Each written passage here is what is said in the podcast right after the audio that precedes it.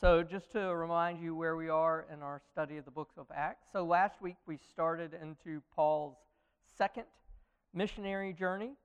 Um, uh, and we, you know, focused a lot on last week how uh, the initial desire of this second journey is to revisit those churches that Paul and Barnabas established during their first missionary journey.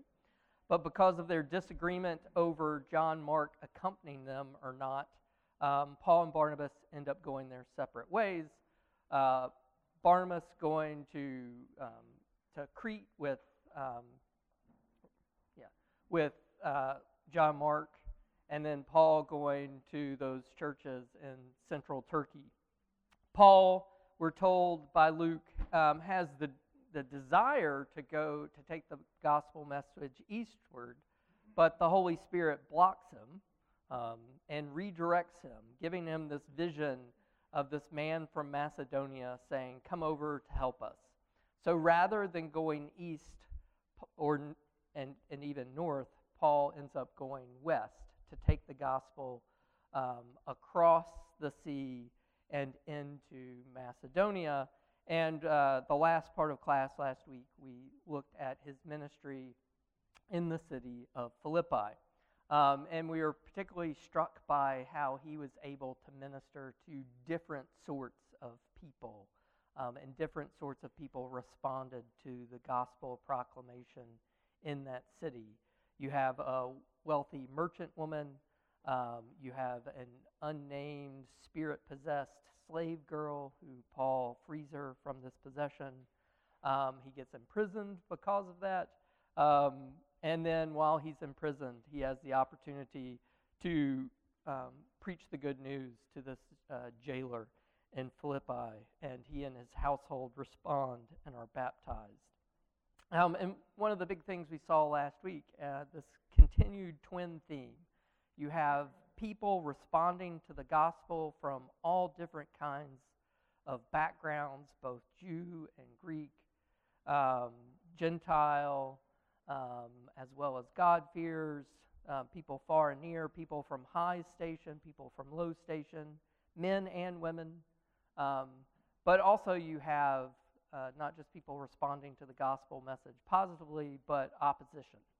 And last time we saw the first major Gentile opposition, um, particularly upset that Paul is affecting um, people's economic bottom lines by uh, removing the profit that the slave girl's owners made from her um, prophesying. Um, and those two themes uh, will continue as we move into chapter 17, as Paul continues to travel through Macedonia and then enters Greece, um, with this chapter being most famous for Paul's ministry in the city of Athens. So, hear now the word of God from Acts chapter 17. We'll start in verse 1.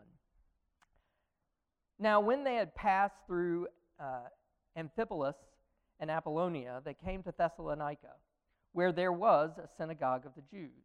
And Paul went in, as was his custom and on three Sabbath days he reasoned with them from the Scriptures, explaining and proving that it was necessary for the Christ to suffer and to rise from the dead, and saying, This Jesus, whom I proclaim to you, is the Christ. And some of them were persuaded and joined Paul and Silas, as did a great many of the devout Greeks, and not a few of the leading women. But the Jews were jealous. And taking some wicked men of the rabble, they formed a mob, set the city in an uproar, and attacked the house of Jason, seeking to bring them out to the crowd. And when they could not find them, they dragged Jason and some of the brothers before the city's authorities, shouting, These men who have turned the world upside down have come here also. And Jason has received them and they are all acting against the decrees of Caesar, saying that there is another king, Jesus. And the people and the city authorities were disturbed when they heard these things. And when they had taken money as security from Jason and the rest, they let them go. The brothers immediately sent Paul and Silas away by night to Berea. And when they arrived, they went into the Jewish synagogue. Now, these Jews were more noble than those in Thessalonica. They received the word with all eagerness, examining the scriptures daily to see if these things were so. Many of them therefore believed, with not a few Greek women of high standing as well as men. But when the Jews from Thessalonica learned that the word of God was proclaimed by Paul at Berea also, they came there too, agitating and stirring up the crowds. Then the brothers immediately sent Paul off on his way to the sea, but Silas and Timothy remained there. Those who conducted Paul brought him as far as Athens, and after receiving a command for Silas and Timothy to come to him as soon as possible, they departed. Now, while Paul was waiting for them at Athens, his spirit was provoked within him as he saw that the city was full of idols. So he reasoned in the synagogue with the Jews and the devout persons, and in the marketplace every day with those who happened to be there. Some of the Epicurean and Stoic philosophers also conversed with him. And some said, What does this babbler wish to say? Others said, He seems to be a pre- preacher of foreign divinities, because he was preaching Jesus and the resurrection. And they took him and brought him to the, Areopag- the, the Areopagus, saying, May we know what this new teaching is that you are presenting. For you bring some strange things to our ears. We wish to know, therefore, what these things mean. Now, all the Athenians and the foreigners who lived there would spend their time in nothing except telling or hearing something new. So, Paul, standing in the midst of the Areopagus, said, Men of Athens, I perceive that in every way you are very religious. For as I passed along and observed the objects of your worship, I also I found also an altar with this inscription: To the unknown God. What therefore you worship as unknown, this I proclaim to you. The God who made the world and everything in it, being Lord of heaven and earth, does not live in temples made by man, nor is he served by human hands, as though he needed anything, since he himself gives to all mankind life and breath and everything. And he made from one man every nation of mankind to live on all the face of the earth, having determined allotted periods and the boundaries of their dwelling place, that they should seek God in the hope that they might feel their way toward him and find him. Yet he is actually not far from each of us. For in him we live and move and have our being. As even some of your own poets have said, for we are indeed his offspring. Being then God's offspring, we ought not to think that the divine being is like gold or silver or stone, an image formed by the art and imagination of man.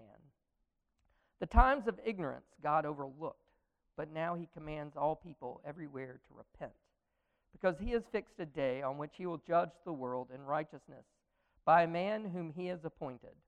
And of this he has given assurance to all by raising him from the dead. Now, when they heard of the resurrection of the dead, some mocked. But others said, We will hear you again about this. So Paul went out from their midst. But some men joined him and believed, among whom also were Dionysius the, the Areopagite and a woman named Damaris, and others with them. Thus far, the reading of God's holy word. Let's ask Him to open it in our hearts this morning. Let's pray. Gracious God, Father, Son, and Holy Spirit, we do give you praise and glory this day and every day as we worship you, being the one true Creator, the one true God who made heavens and earth, the one who sustains all things and gives this earth life, and the one who will bring the world to its final end, giving judgment to the living and the dead. Through our righteous judge, Jesus Christ, the one righteous man who came and lived among us, who lived a perfect life of righteousness, and yet who was condemned as a criminal, condemned as a transgressor, not for his own transgressions, but for ours. That by taking the blow meant for us, he brought peace to us and reconciled us to God. Truly, this is good news. Good news found throughout your scriptures that the Christ was one to come and suffer and to die, but to be vindicated by you, O God, raising him from the dead and giving us the promise of new eternal life through him. Help us to understand Jesus and his work through the church and in the hearts of men and women as we study uh, Luke's um, account here in the book of Acts. As we see the gospel go forth and be received by different kinds of people and different communities and see the different responses that the gospel provokes, some coming in belief and some responding in mocking. Help us to understand the faithfulness required to proclaim the good news and leave the response to you. Uh, give us wills to be faithful witnesses to our Savior Jesus Christ, who worked not just thousands of years ago, but who is alive and works in and through us now. Truly, as Paul says, uh, this God is not distant, He is very near. And we know the nearness of communion with Christ that we have through the uh, abiding and indwelling Holy Spirit. Help us uh, this morning. May that Spirit guide us into all truth, and in all things may we bring glory and honor to our Savior Jesus Christ, in whose name we pray. Amen. All right, so after uh, Paul and Silas uh, leave Philippi, um, they travel through these a couple other cities and then end up in Thessalonica. Um, so once again, we see uh, Paul and Silas meet opposition um, and success in their ministry. So, what strikes you about um, both the response to Paul and Silas's um, proclamation of the good news in Thessalonica and the opposition that arises them? So, um, yeah, how does, and maybe think about like, how does Paul's message lead to the specific accusations that are made against the Christians in this city?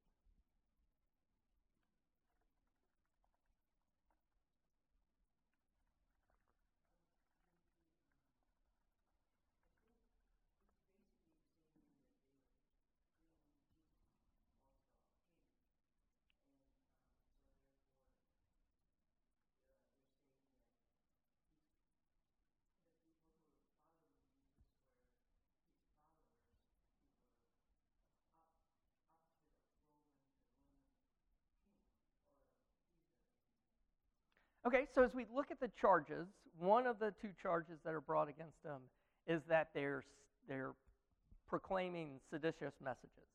Um, taking this message that Jesus has inaugurated a new kingdom and that he is, you know, he is himself the Christ, the promised coming king. That this is therefore in opposition to, to Caesar. Um, and it's a serious charge. One of the things that uh, a town council is charged with is to make sure that any seditious matters, any opposition to Caesar is brought to attention.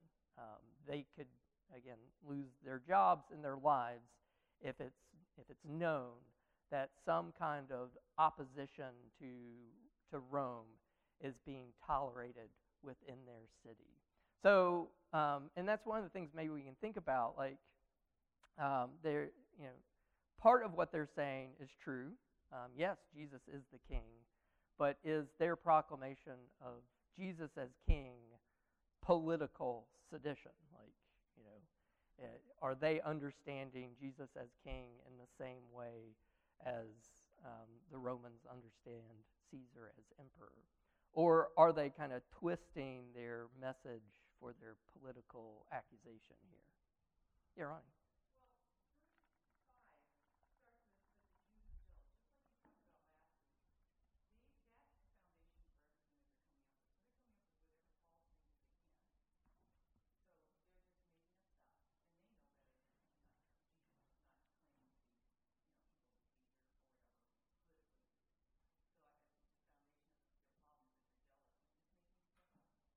Yeah, so in this case, and again, like, um, you know, they're not bringing things out of whole cloth. Like, you know, I think they're taking a little, you know, it is, you know, there's a little truth to their accusation, but they're twisting the truth.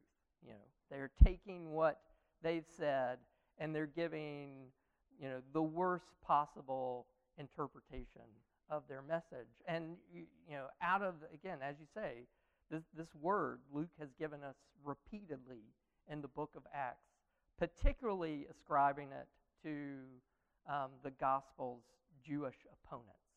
That you have, and, and notice the patterns often, you have scriptural debate. You know, like Paul is there for three weeks reasoning from the scriptures. So for three weeks, he's been making his case. And they're unable to scripturally counter his. And in their jealousy, they resort to, um, as you say, these kind of um, uh, illicit methods. Like, you know, like it's like me. Uh, I have lots of siblings, and they were always beating me at something. Um, and so I became really good at cheating. Confession time, and they know this. because there was no way I was going to be able to beat them at certain games fair and square. And but I was jealous. Like I want to win sometimes. Come on, give me a break.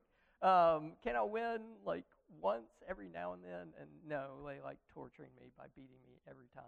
Um, so you know, my response out of jealousy was to use you know some kind of underhanded means to to um, to win when just in the, you know, whatever the game was, uh, I was going to lose.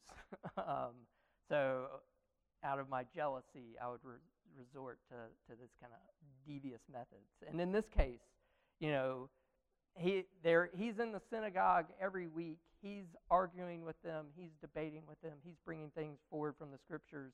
And rather to continue to gauge in debate with him um, from the scriptures, they resort to this outside means by going and, you know, assembling a brute squad to, to drag them out of, of Jason's private residence.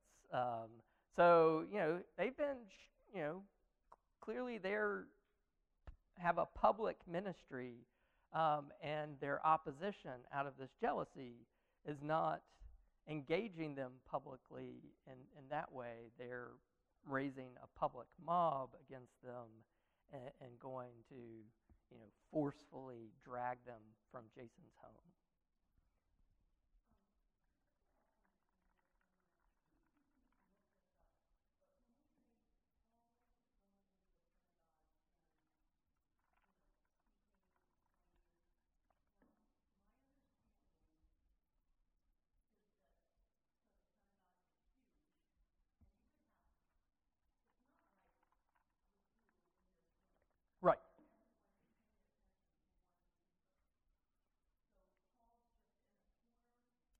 Well, it, it seems like, yeah, so he's given an opportunity to speak.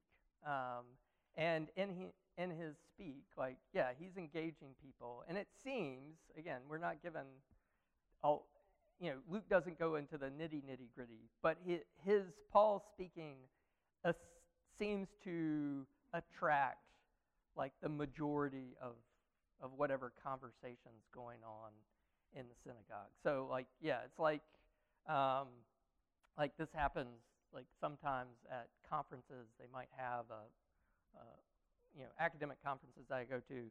There there might be a, a big hall and you have people with tables and so you can go and hear their individual presentations.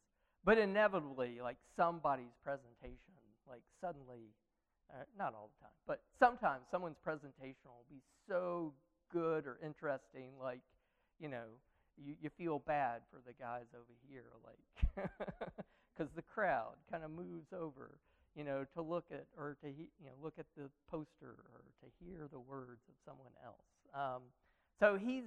It, it seems like he's dominating the conversation that normally goes on in these synagogues.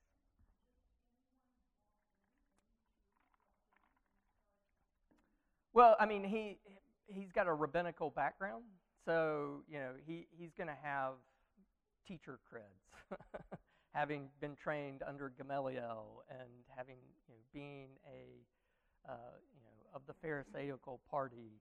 Um, you know, yeah, it's he's got some credentials to that they would naturally want to hear him speak, and clearly he has talent. I mean, that's one of the things I, I you know, reading through this chapter, I was struck by like thinking about the chapter as a whole. Notice Paul is great in synagogues, and he's also good in the marketplace.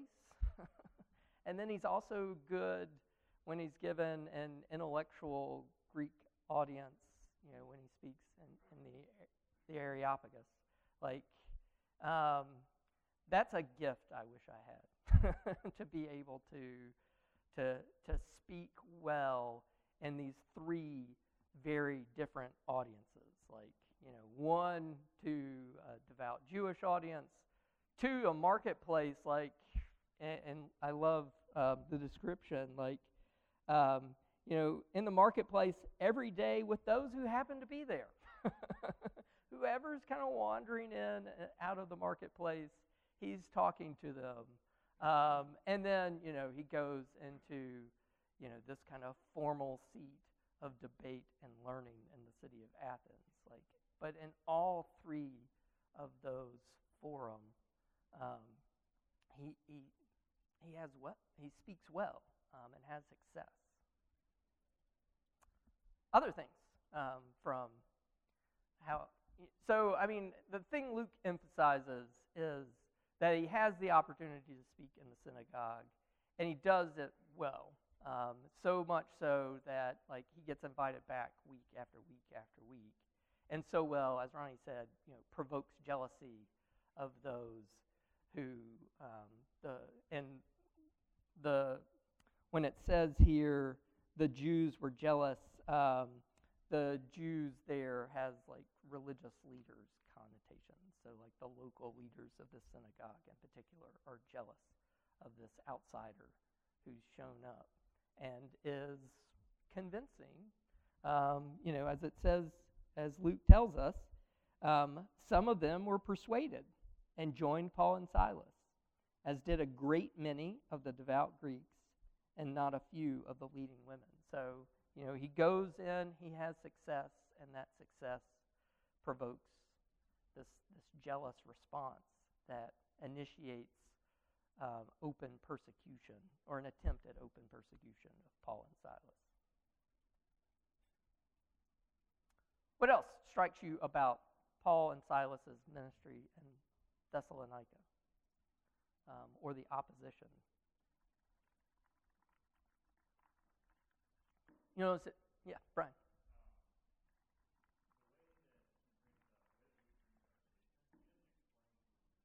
No.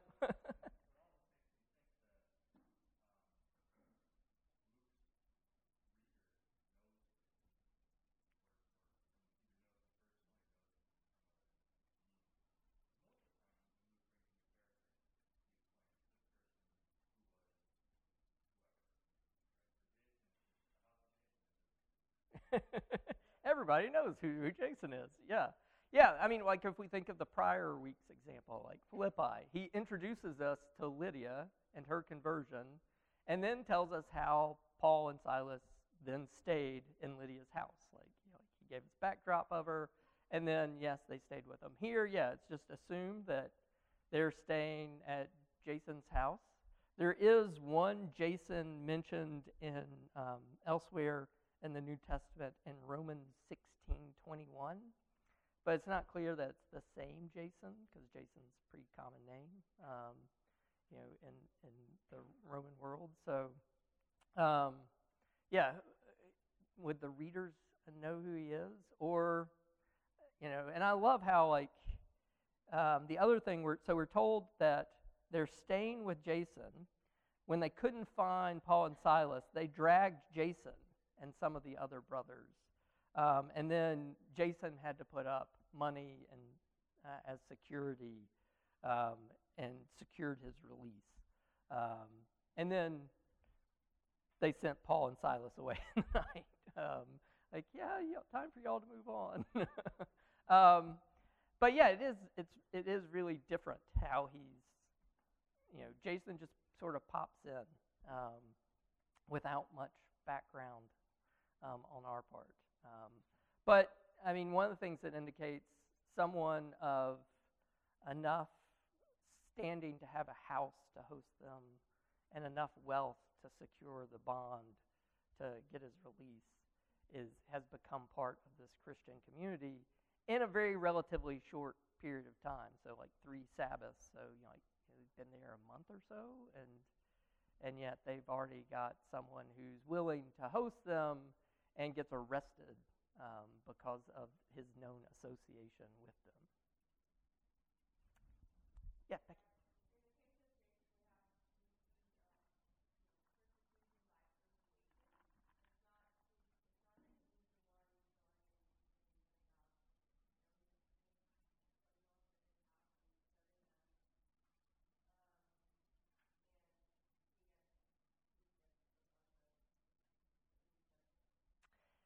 Yeah, they can't find who they want, so they grab the one.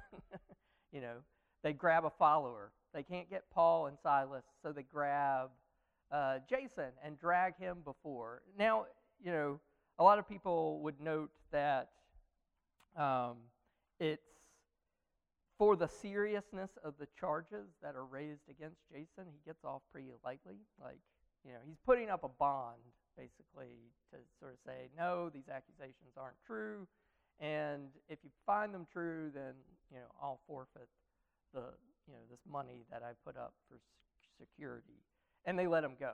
Like, so, um, you know, they're doing something, but it's not, you know, a severe, they're not believing the severity of the charges. Um, they're not wholly convinced that Jason is the anti Caesar you know, seditious insurrectionist that he's been accused of being.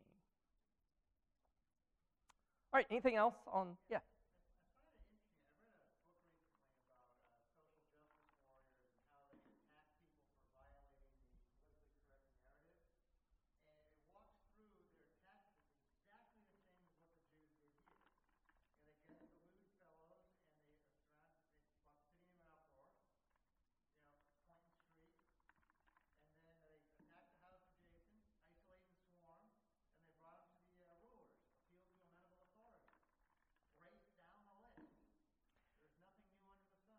No. And, and, I think we'll see that a lot in these responses that we have. Like, you know, when Paul is in Athens, um, you know, you know, some people are like mocking him, you know, openly, just kind of rather than engage with his message at all, or just, you know, it's easier to mock somebody than actually substantively engage with what they're saying. Some people are like, yeah, we can keep a conversation going on this. Um, but, um, but yeah, there is nothing new under the sun. um, and, um, and, you know, the, um, Luke's theme over and over again is we see faithful response and we see opposition. Everywhere they go, you know, they're encountering these two things. Um, and so, therefore, we should not be surprised when we proclaim the gospel that yeah, some are going to respond in faith and repentance, and some people are going to mock, and some people are going to accuse, and some people are going to, you know, seek to destroy. Like, that's what Jesus told us would happen. There is nothing new under the sun. yeah, Jay.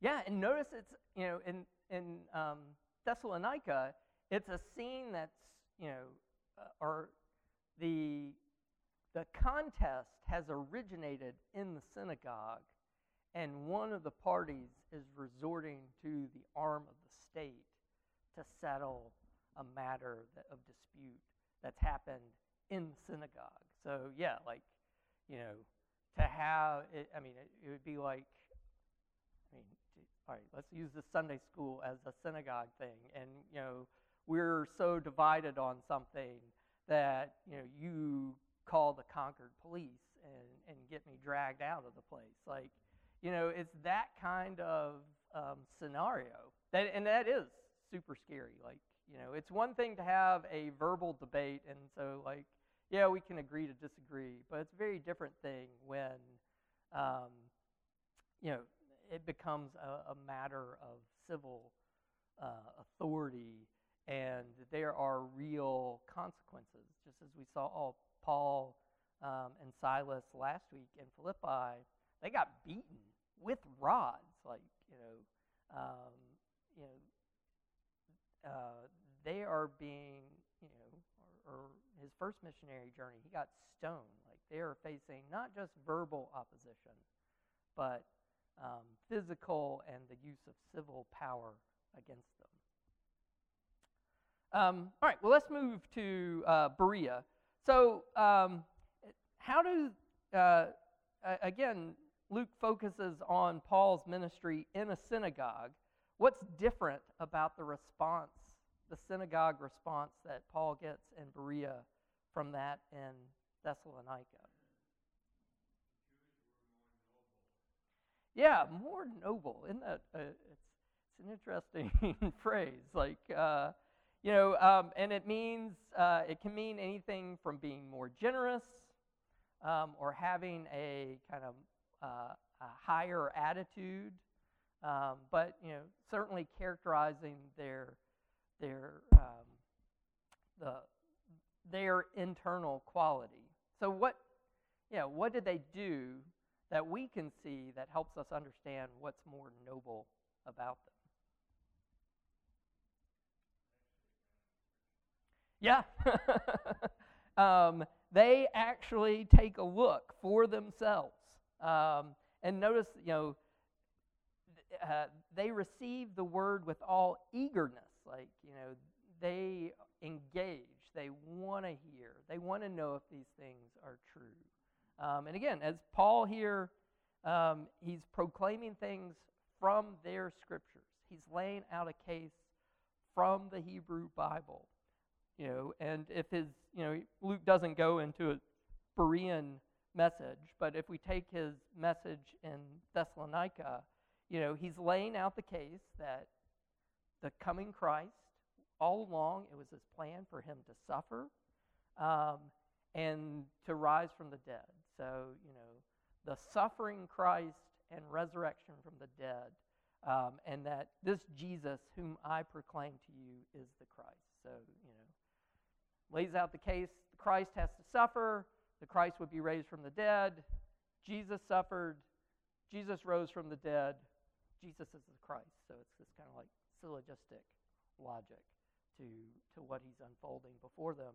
And rather than being jealous and, you know, again, resorting to these outside means to oppose them, they engage in what he's saying and they search the scriptures for themselves. I love that description. Like they examine the scriptures daily to see if these things were true. And that's what makes them more noble, um, is that they uh, don't close their ears and eyes, but hmm, is that really what the prophets say?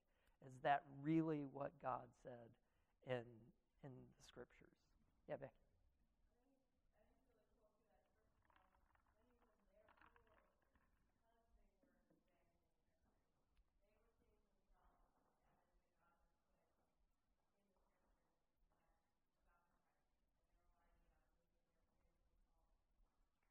Yeah, God had done a, and again, it's the way the Holy Spirit, you know, prepares people to hear, does a work that when the message was proclaimed, they respond, um, and that they're, they don't ha- harden their hearts um, as Pharaoh did, but they have hearts that respond.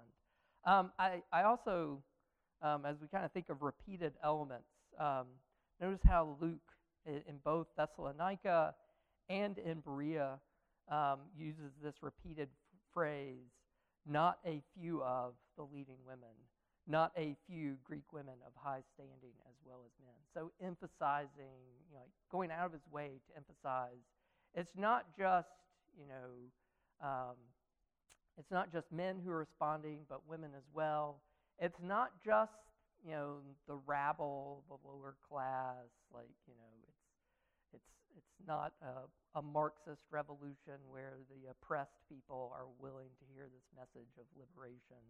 Um, no, it's a message that is engaging people across the social spectrum, and even leading women are responding to it. In, in all three places, um, notice in Thessalonica and Berea and Athens, Luke goes out of his way to emphasize that you know, not a few women, or in the case of Athens, he even names a particular woman um, as among the converts, so that this gospel message is being received um, broadly in society. Anything else we want to say about Berea before we hop into Athens, which was what? Like, why do I, why, Acts 17, what happens in Acts 17? Oh, Acts uh, 17 is Athens.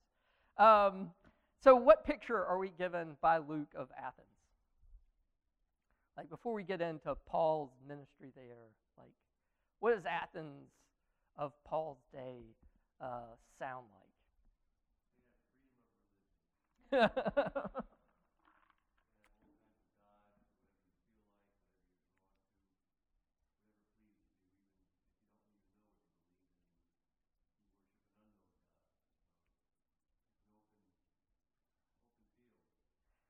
God's in abundance. uh, very well, they, we, we might say conquered might be a step removed from this, but you know, like very because he's describing them as they're very religious or very superstitious. The word can mean either.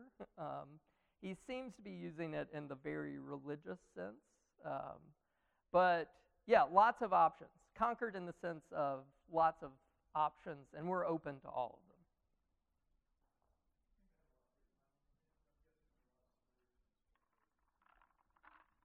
Yeah, these people who liked uh, uh, uh, all the Athenians and foreigners who lived there would spend their time in nothing except telling or hearing something new. Like Athens, uh, I think I let, me see what did uh, I wrote down what Cicero said of Athens. Um, Cicero basically regarded Athens as like, you know, like up, singularly upholding the reputation of Greece for being a seat of learning. like, yeah, it's Athens. it's not Greece. Uh, it's Athens. Um,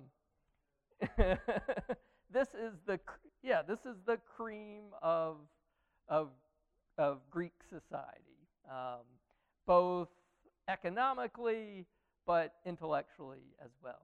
Yeah, Becky.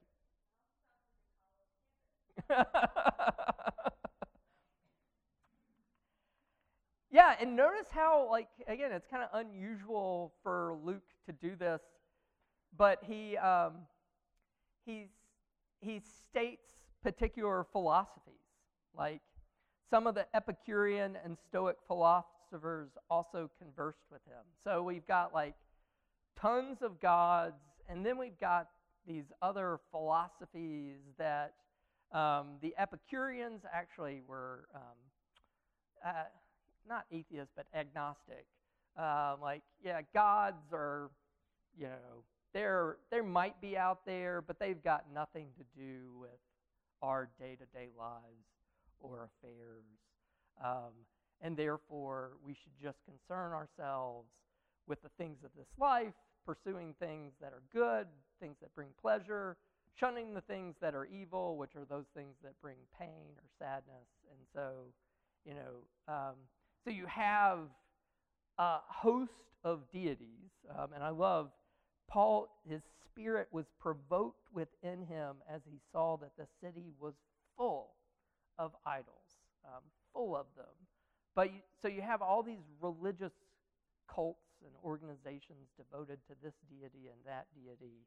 Um, and then you have these, you know, philosophical opinions like the Epicureans, or the other one is the Stoics. And the Stoics are, are noted for their emphasis on rationality and obedience and the power of, of the state.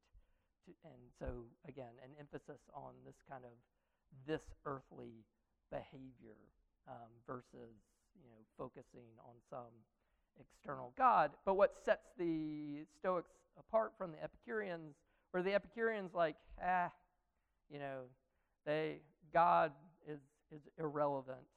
The Stoics took the um, all gods might be valid, like so a more pantheistic, like uh, all you know, again this kind of um, uh, you know very similar to modern, like you know all gods, all religions have equal validity to them, and so let them all exist and and do their thing. Yeah, Bill.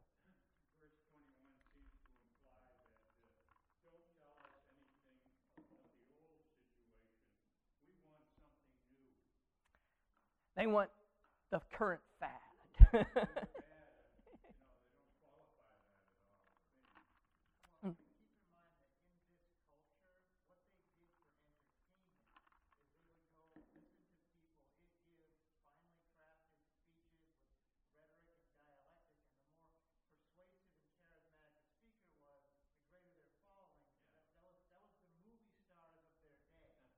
the rock stars.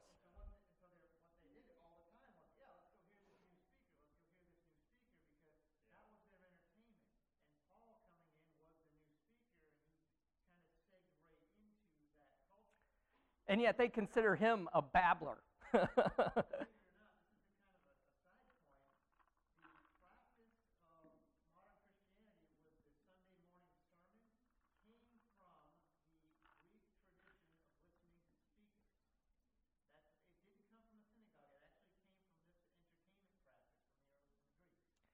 being able to speak well um, and give an oration. And note it like, you know, like some people are hearing um, like babbler. Um, I, the, the babbler there has the idea of somebody who, uh, it's, it's like the way I describe myself with sailing. Like, I know enough about a sailboat to be a danger to myself and others. Like, I can get us out. like, you know, um, there, but who knows if we'll, we'll make it back in one one piece. Like, and it's that kind of idea. Knows enough to, um, you know, or knows a little about things uh, and then speaks about them. So, you know, uh, you know, um, the other line uh, that I think about this is uh, Tacitus has a line about um, during um, a, pe- a, period of, of where there are struggles over who would be emperor and he, he had this quip like, no one knew anything, so everyone pontificated.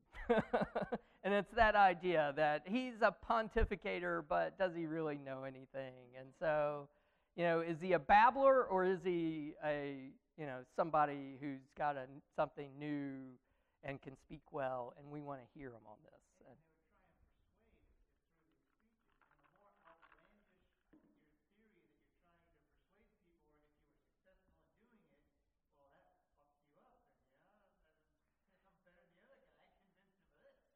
Yeah, and it's not a matter it's not a matter so much of truth as it is persuasion. Like, you know, can you raise a persuasive case, not a a, a seeking after truth, which Becky raised college campuses, like I work on one.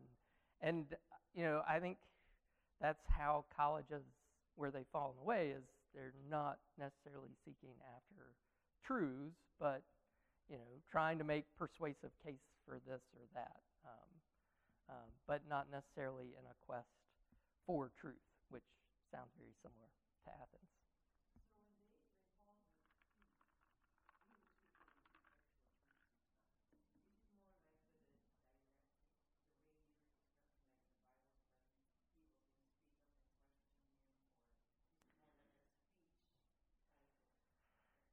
Um, when he's in the marketplace, it's probably more like a dialectic.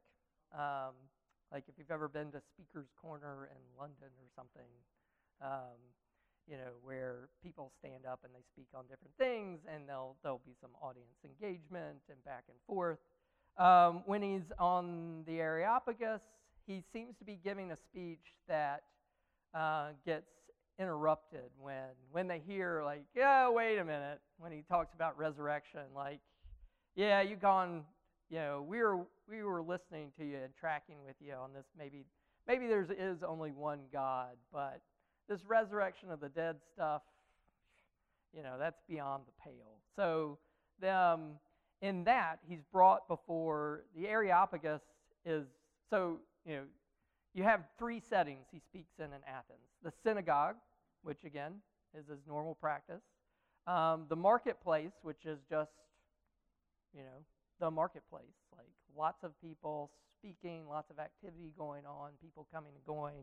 Um, as Luke says, you know, whoever happened to be there at the moment.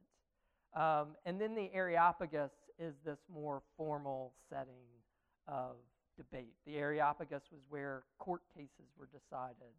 It was where they formally would look at um, new philosophies, new religious matters. So it's a more um, formal setting than these first two.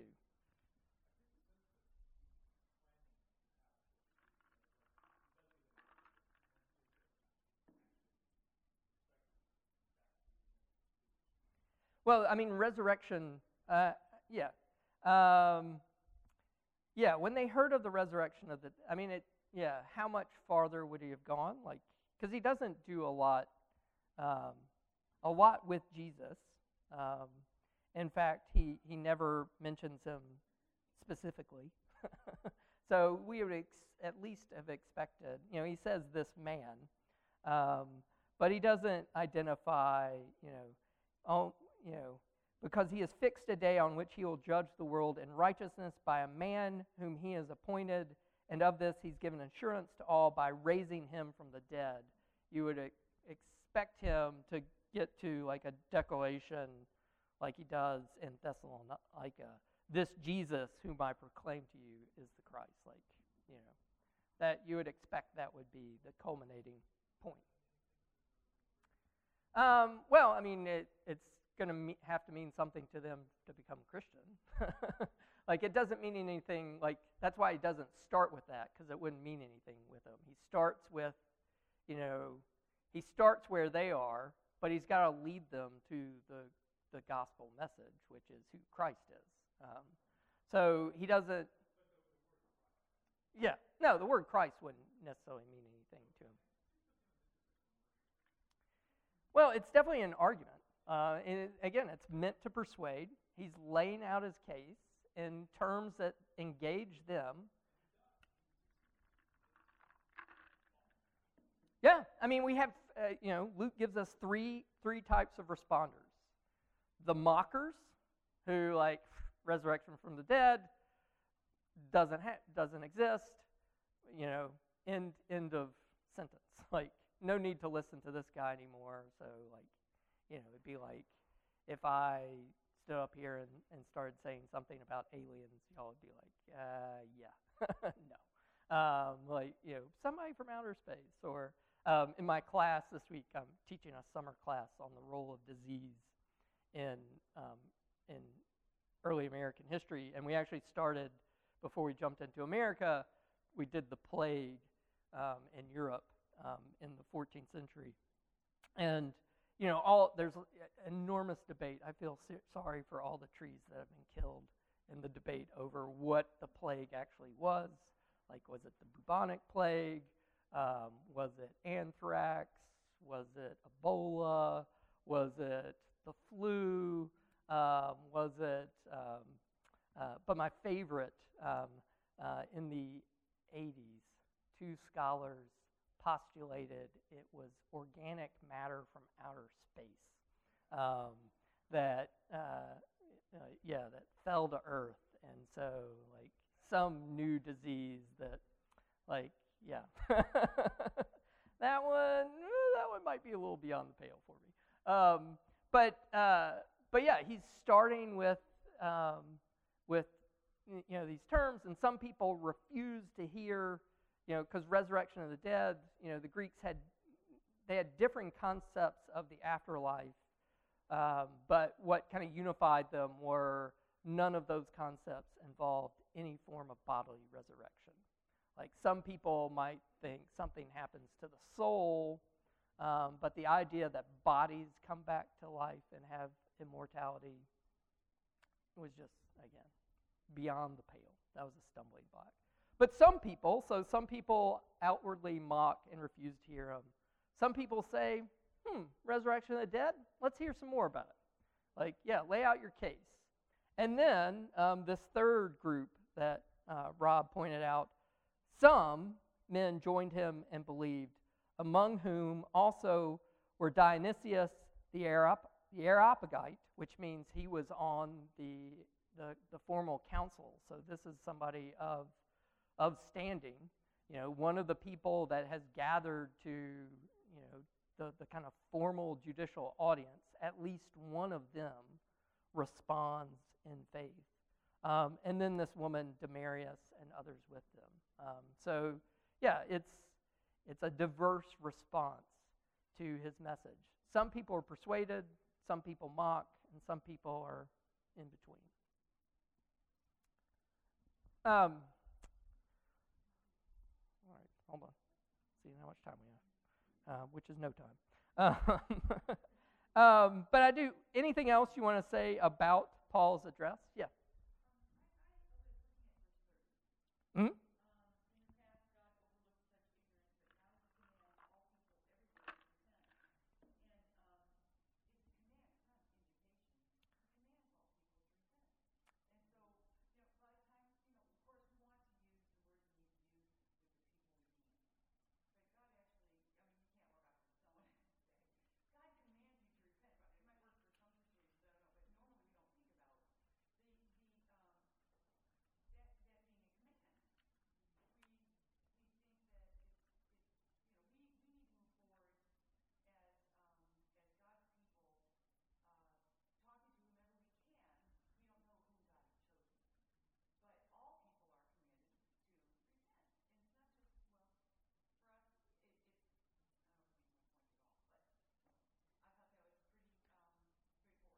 Yeah, the call to faith and repentance is universal.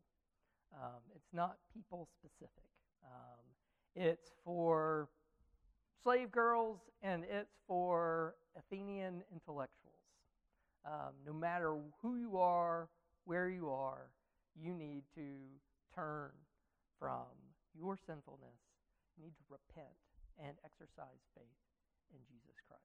You turn from your own conceptions of the world you know, all these kind of empty temples and empty idols you've made that aren't real is your responsibility. It's on you to repent. And you will be, you know, because you will be judged. Um, you know, there will be a judgment. Um, and that's, you know, he points to you need to repent because you will be judged. There is a judge who will judge rightly, righteously. Um, and this judge um, also um, offers um, salvation. Like you can have condemnation if you continue in the path you're in. Um, you don't repent. Condemnation is the end for everyone. Ah, but you know, it's this gracious. I mean, I love how Paul does this so graciously. Like clearly, he's deeply offended. Like his spirit was provoked. That that is pretty um, like uh, you know uh, i'm trying to s- how to say this without using something uh, that verges on swear words. Like you know he is mad. Um, like you know he this is this has got him. But you know he doesn't respond um, you know in anger. He responds by making you know laying out this persuasive case taking, and I love how he uses their um, their polytheistic um, statuary to make a case for a mono, to make a monotheistic case. Like you have all these statues, all these temples, all these gods. You even have one to an unknown. Um, and who is this unknown God? Well, he's the, he's the only one true. He's the one who made all things. Um, he's the one who sustains all things. Everything you have, you have because of this one God. All these other gods, you yourselves know. You made the temples, you fashioned the gods by hand. There's only one God who is not man made. And that, you know, by using man made there, like it's, it's an insult. Um, you know, that you, you have all these homemade gods that aren't really gods.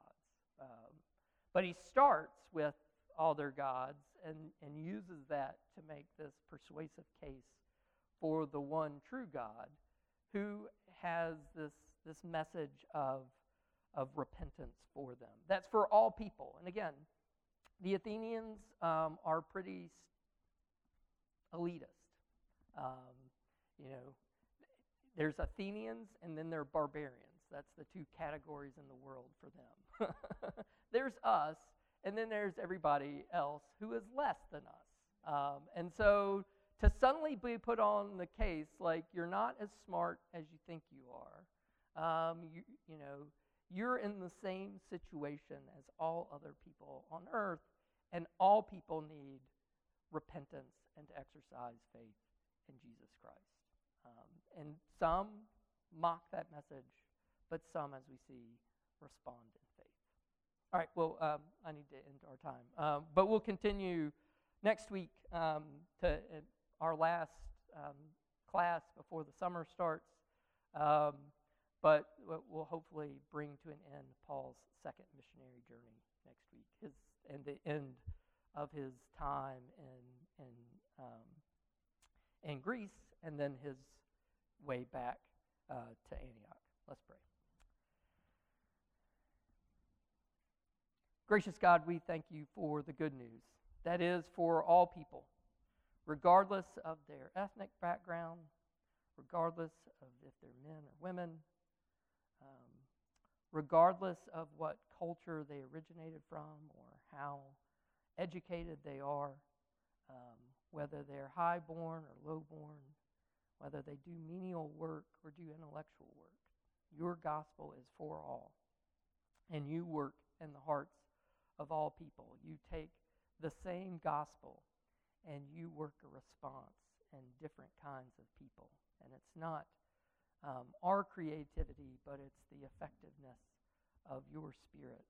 Um, taking that word and planting it in people's hearts and growing it to produce fruit. Help us to be faithful sowers of that word, um, to be prepared to proclaim your good news in season and out of season, um, to proclaim your good news to all kinds of people, knowing that some may respond um, in faith and some will respond in scoffing.